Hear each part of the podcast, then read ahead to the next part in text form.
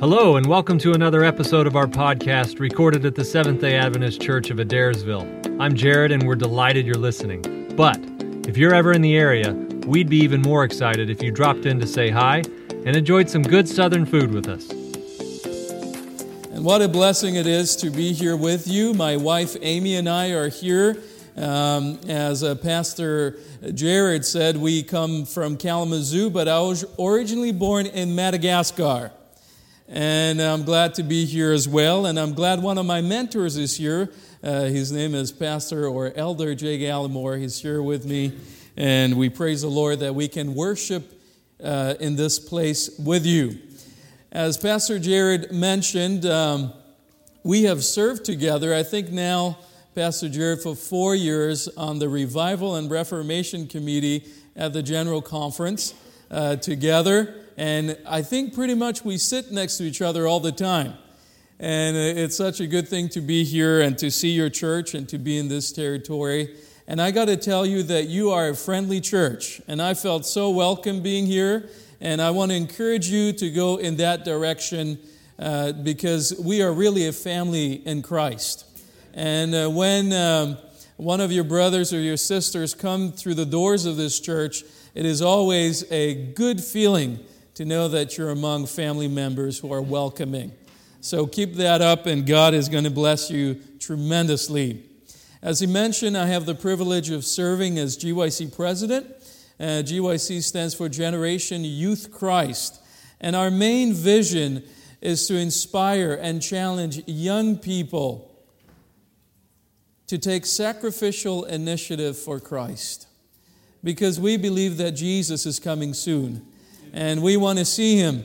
And Jesus wants to see us, and he wants to come to this earth more than we desire to see him. And uh, I long to see Jesus come in my lifetime. As I mentioned, I went to Southern and I Bible worked for a while here in Georgia.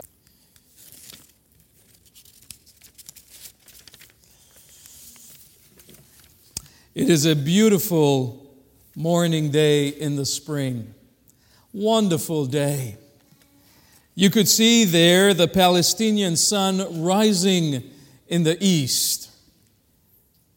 In the valley, as you look around you, you see children playing afar off. Oh, what a beautiful spring day this is. The children are running, and the shepherds are taking their flock to higher ground so that they can raise and feed their flock. Oh, what a beautiful day this is in the valley of Elah. When all of a sudden the ground starts to shake and it's shaking and it's shaking, and you see that something is going on. Soldiers, as numerous as the sand, gathering in battle formation on both sides of the valley. A human earthquake is being experienced. And all of a sudden, on this beautiful sunny day, as the earth is shaking, everything becomes steel. And then you hear the voice of a man screaming from the camp with anger and rage, a deep voice screaming and screaming and screaming. And you realize that this man is Goliath. Goliath a behemoth of a man. His arm is probably larger than the size of a grown man's leg.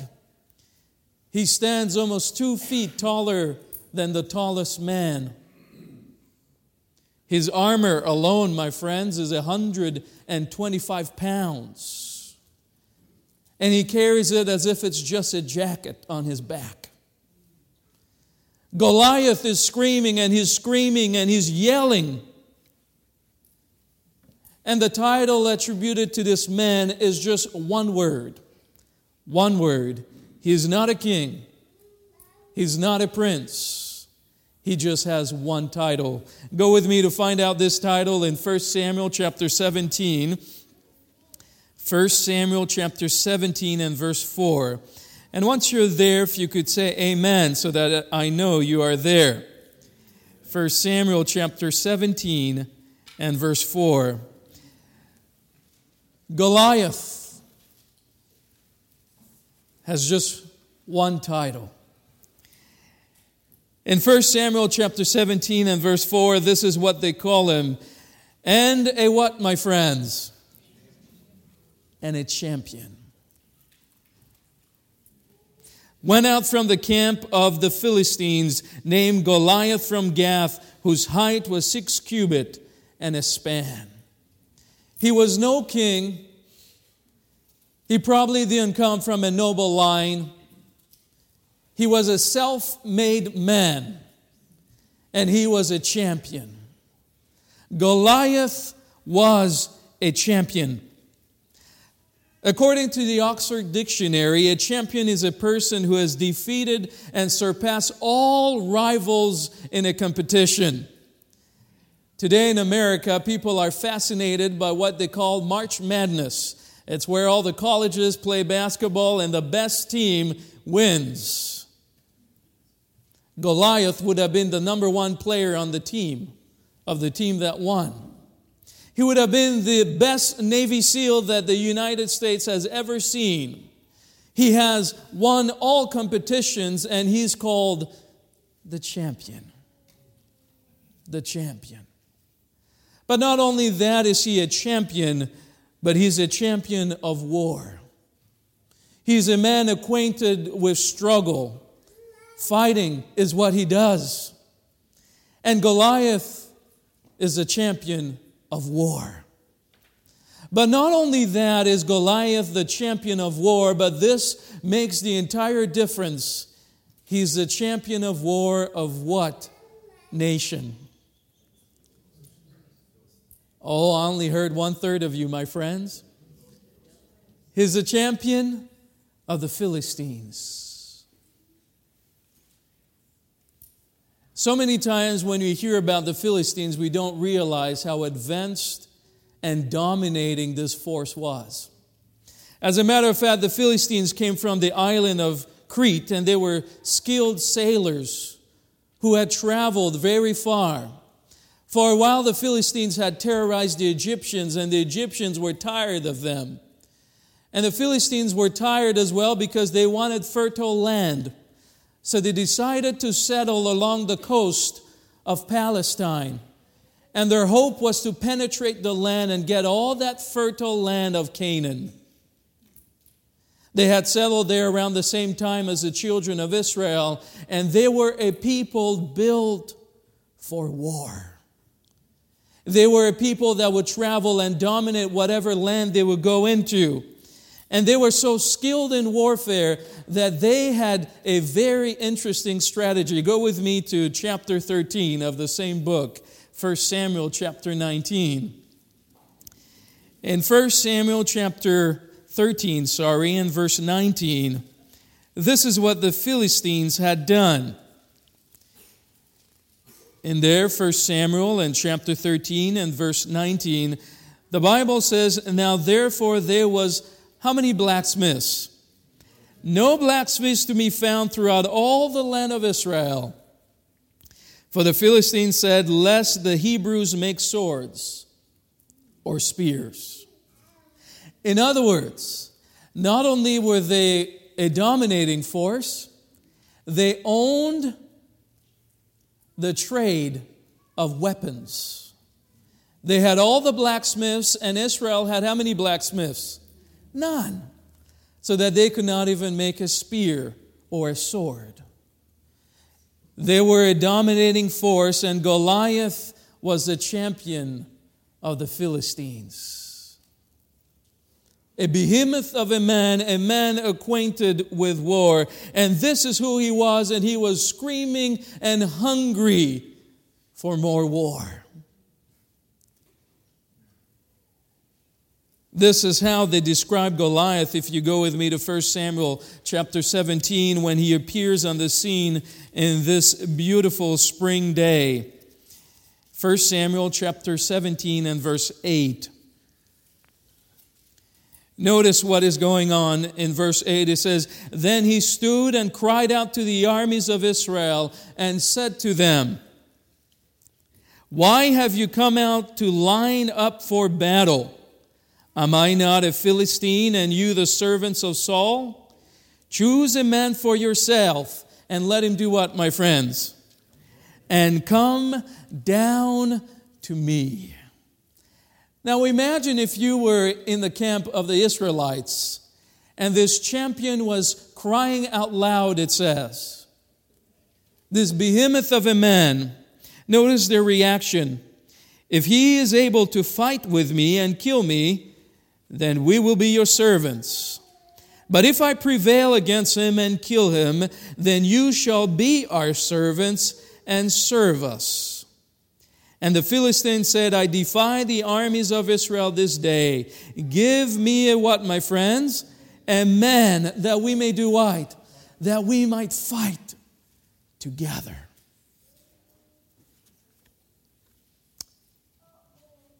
Goliath is hungry.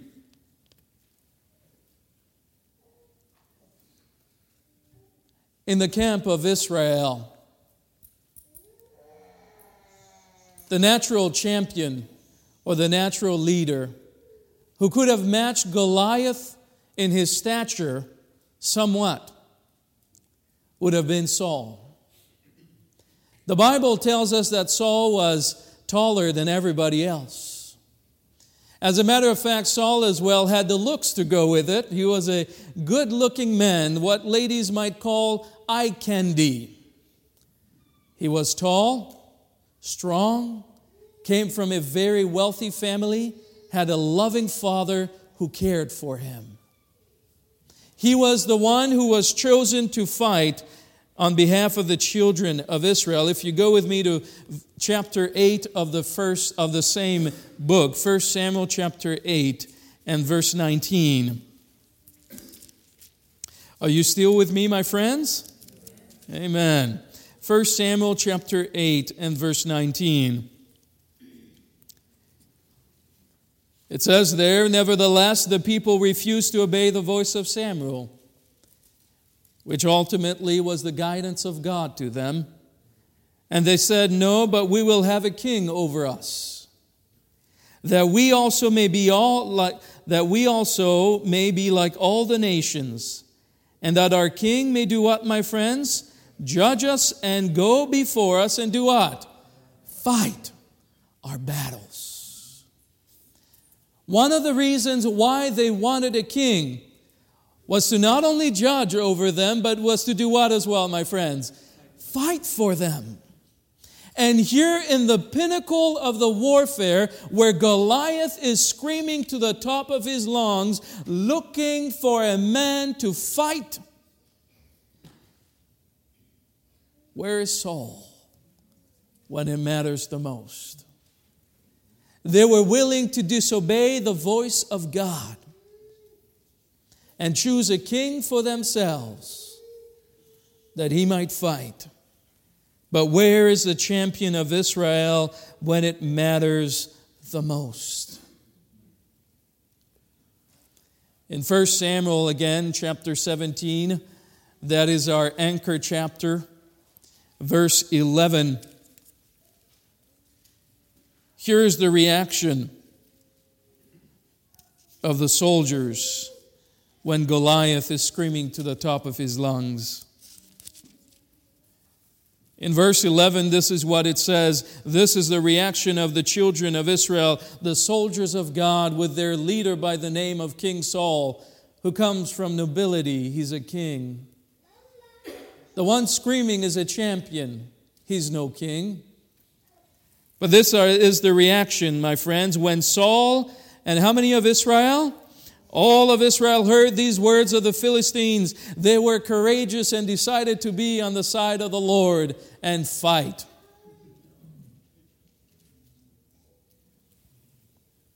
They were dismayed. And not only were they afraid, the Bible is very intentional when it records these words. They were greatly afraid. In other words, they were terrorized. When they saw this man, they were greatly afraid. And here's a lesson for you and I, my friends. Here's a lesson for us to remember. When you don't have God in your life, and a Goliath shows up, you will be terrified and dismayed. No peace have they that forsake the Lord.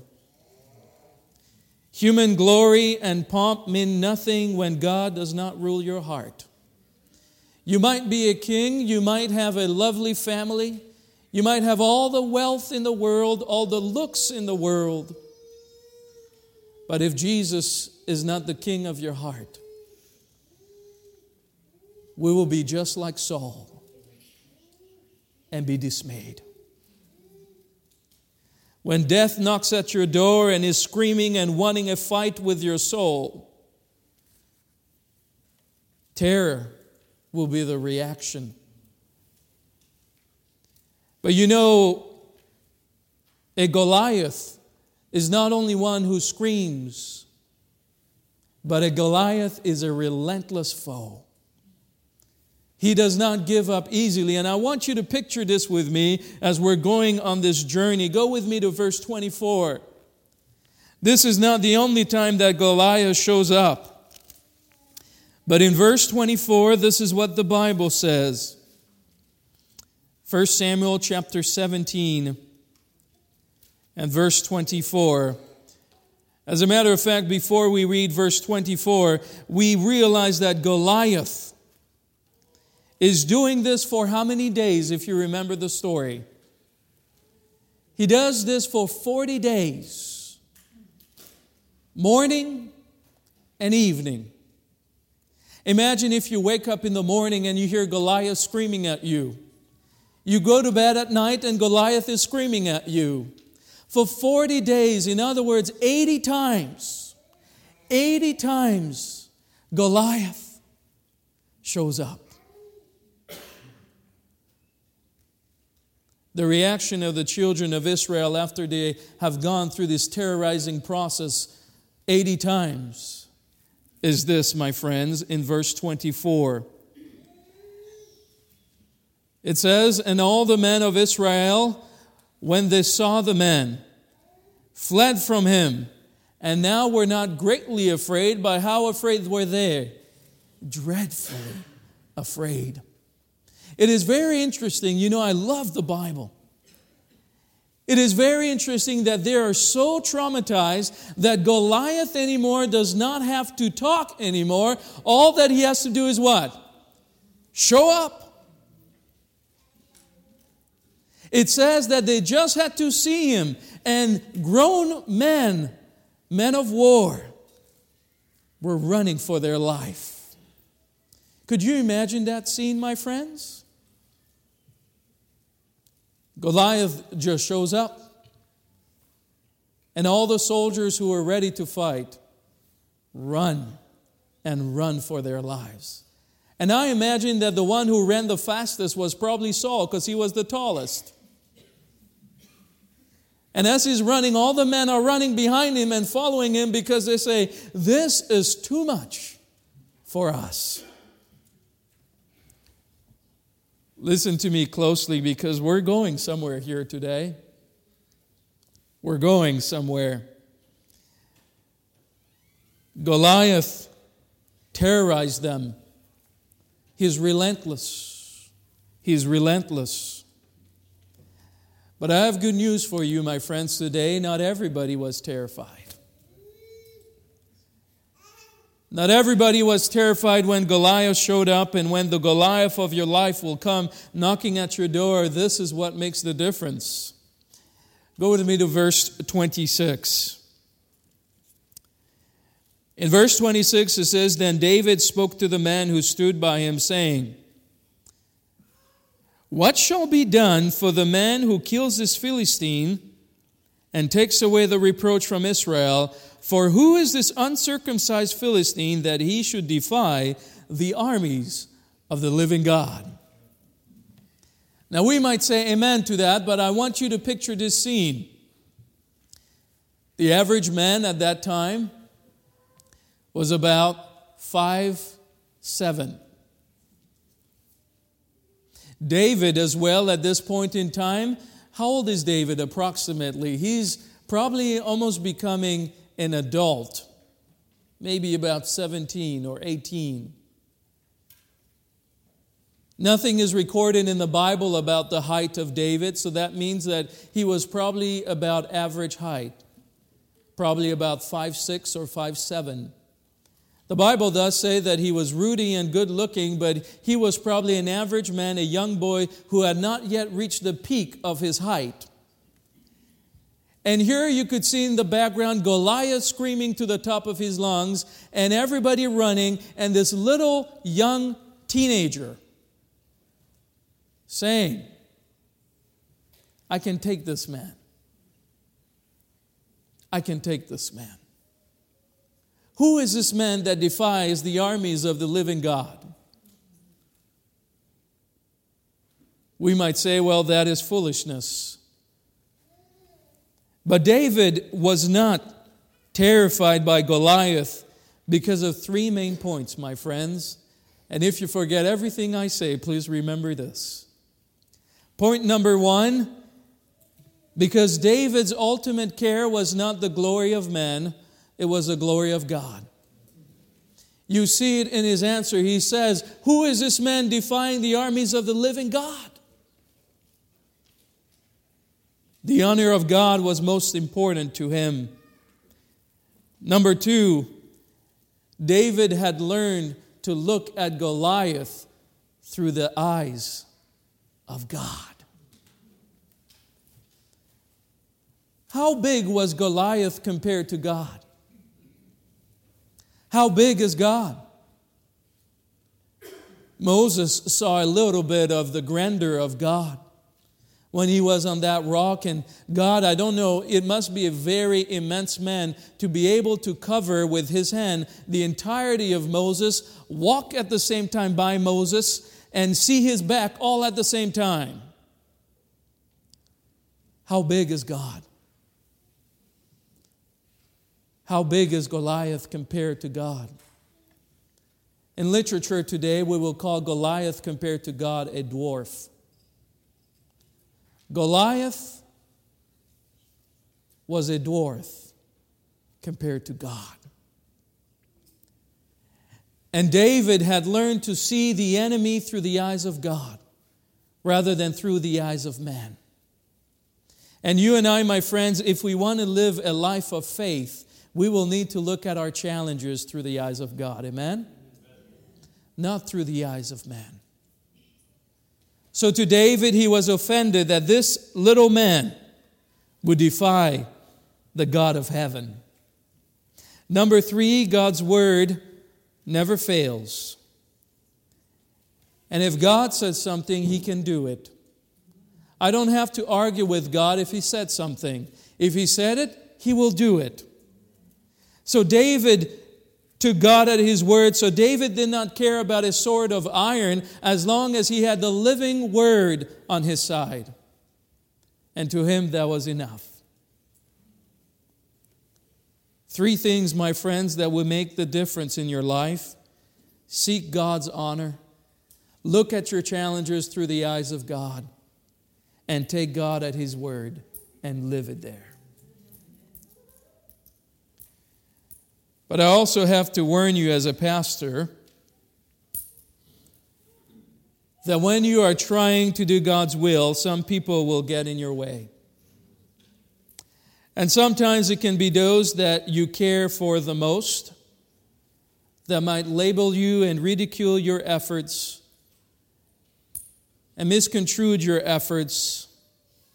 They might tell you, well, why are you taking that major? Why are you giving tithe when money is very tight? Why do you want to commit your life to God when you are having such a successful life?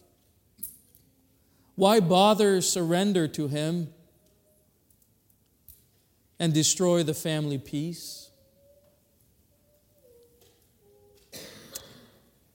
In verse 28 of our main chapter, Notice what happens when David decides to defy Goliath.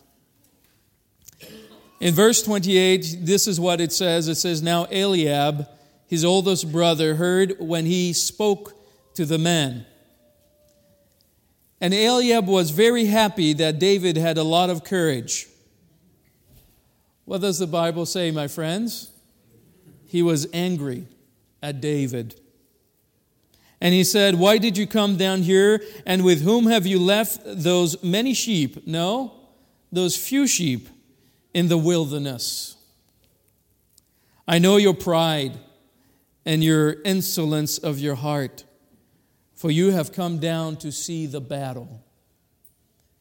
In very simple terms, Eliab, his oldest brother, who he must respect, tells him, You are worth nothing. You only watch a few sheep. You go to the wilderness and watch those sheep. We take care of grown men things. You take care of nothing. We don't need you here. We are just fine. The reason why you want to face Goliath, David, is because you want all the glory to yourself. I know your heart. I am your brother. You are not really seeking for the glory of Israel, you just want a name for yourself. Now, Eliab, this are Pastor Mo's words to it, but Eliab was probably very jealous of David. Because remember that scene when Samuel came and showed up, and all the brothers were gathered there, and he wasn't chosen. But this little boy was chosen above him. And now he wants to go to the next level. And not only does he want to have special treatment, he wants a name for himself. So Eliab is angry at David.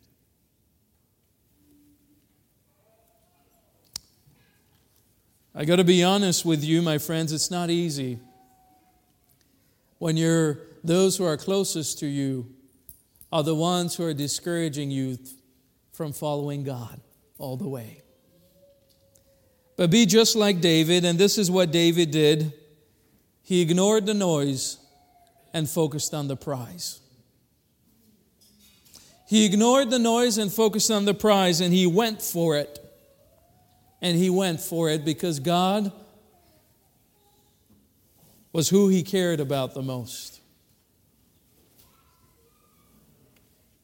And when you ignore the noise and go for the prize, there's something else that I have to warn you about. And this is probably one of the most subtle hindrances to achieving success in this life. Now, I want to be very careful as I bring up this other hindrance, but go with me to verse 38. Verse 38. Are you still with me, my friends? Amen. Praise the Lord. Verse 38.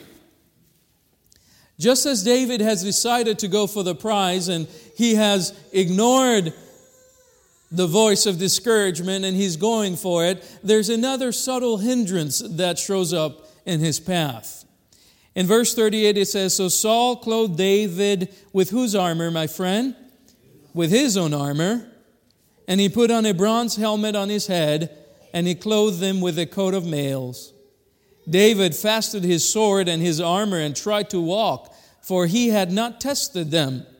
And David said to Saul, I cannot walk with these, for I have not tested them. So David took them off. Here it is, my friends. When you are going for the prize and you are following God with all your heart, sometimes people will try to mold you in their own image to achieve that success. Do it man's way, they will say. I've had great success, do it my way. But sometimes your way might not be God's way. Now, I got to be very careful because God has placed in our lives some very godly advice. But ultimately, that advice must line up with the Word of God. And if it doesn't line up with the Word of God, then you know there's a problem there. David says something very important. He says, I have not tested your armor. What was the success of Saul in the battlefield facing champions? As a matter of fact, Saul, we know probably he was a good leader in some cases, but when it mattered the most, with all of his fancy armor, he ran away. David said, I'm going to do it the Lord's way. And I'm going to go and face this giant with the own weapons of how I have seen God deliver me in the past. David ultimately didn't trust in the ways of man, but he trusted in the ways of God. And he decided to take a personal stand for the truth. He doesn't bend to the pressure of family, peasants, or kings. He stands there, a man with God. And when God's honor is most important to you, like David, and not your own, you can draw near to the Goliath in your life. For God will fight for you and slay the giant, whatever it might be. Whatever it is in your life at this moment that you're struggling with, don't seek your honor, seek God's honor. The Bible records this wonderful words in verse 45 in verse 45, this is what it says Then David said to the Philistine, You come to me with a sword, with a spear, and with a javelin. But I come to you in the name of the Lord of hosts, the God of the armies of Israel, whom you have defied. And in verse 48, it intensifies, and this is what happens. So it was when the Philistines arose and came and drew near to meet David. Now, at this point, if David was a normal soldier in the camp of Israel, what was their reaction when Goliath will draw near? They would run. But there is David. Instead of running away from Goliath, notice what does David do? that David hurried and ran towards the army to meet who? Goliath. Could you imagine what is going on in the psyche of Goliath? For 40 days, he has seen this grown man running like flies. And all of a sudden, as he draws near and is expecting the same thing, this young boy is running towards him with everything that he's got. And he's running, and he's running, and he's running. And as he's running, it says, Then David put his hand in his bag, took out his stone, and he slung it and he struck the Philistine in his forehead, so that the stone sank in his forehead, and he fell on his face to where, my friends? To the earth.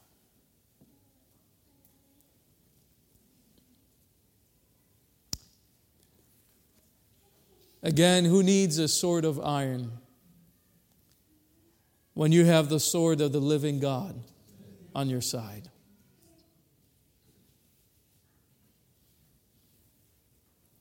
Goliath falls his face to the earth. And probably the last sight that he sees is dirt. Dirt.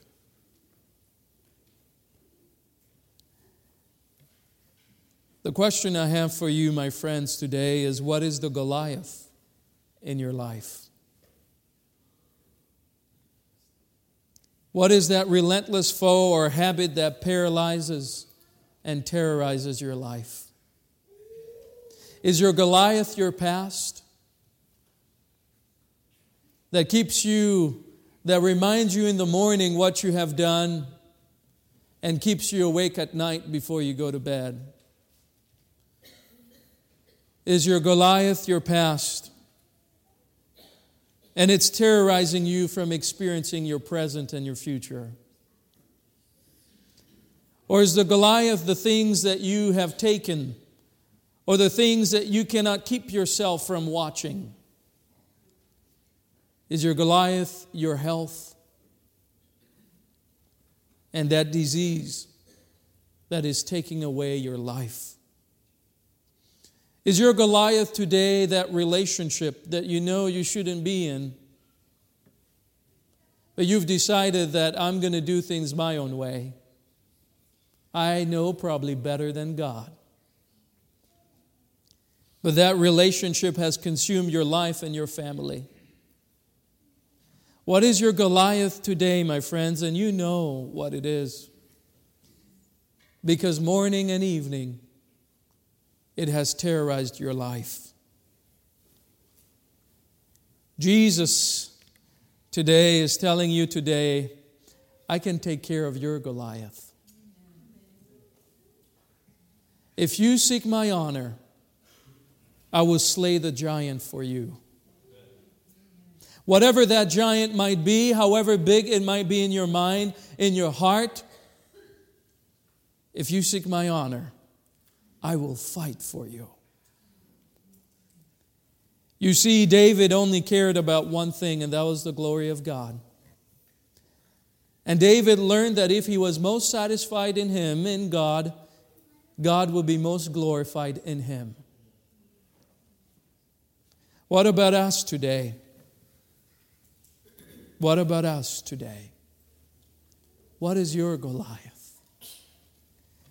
In the Bible, it records this wonderful words as David had slayed this giant in verse 47. In verse 47, this is what the Bible says of our anchor text. It says, Then all this assembly shall know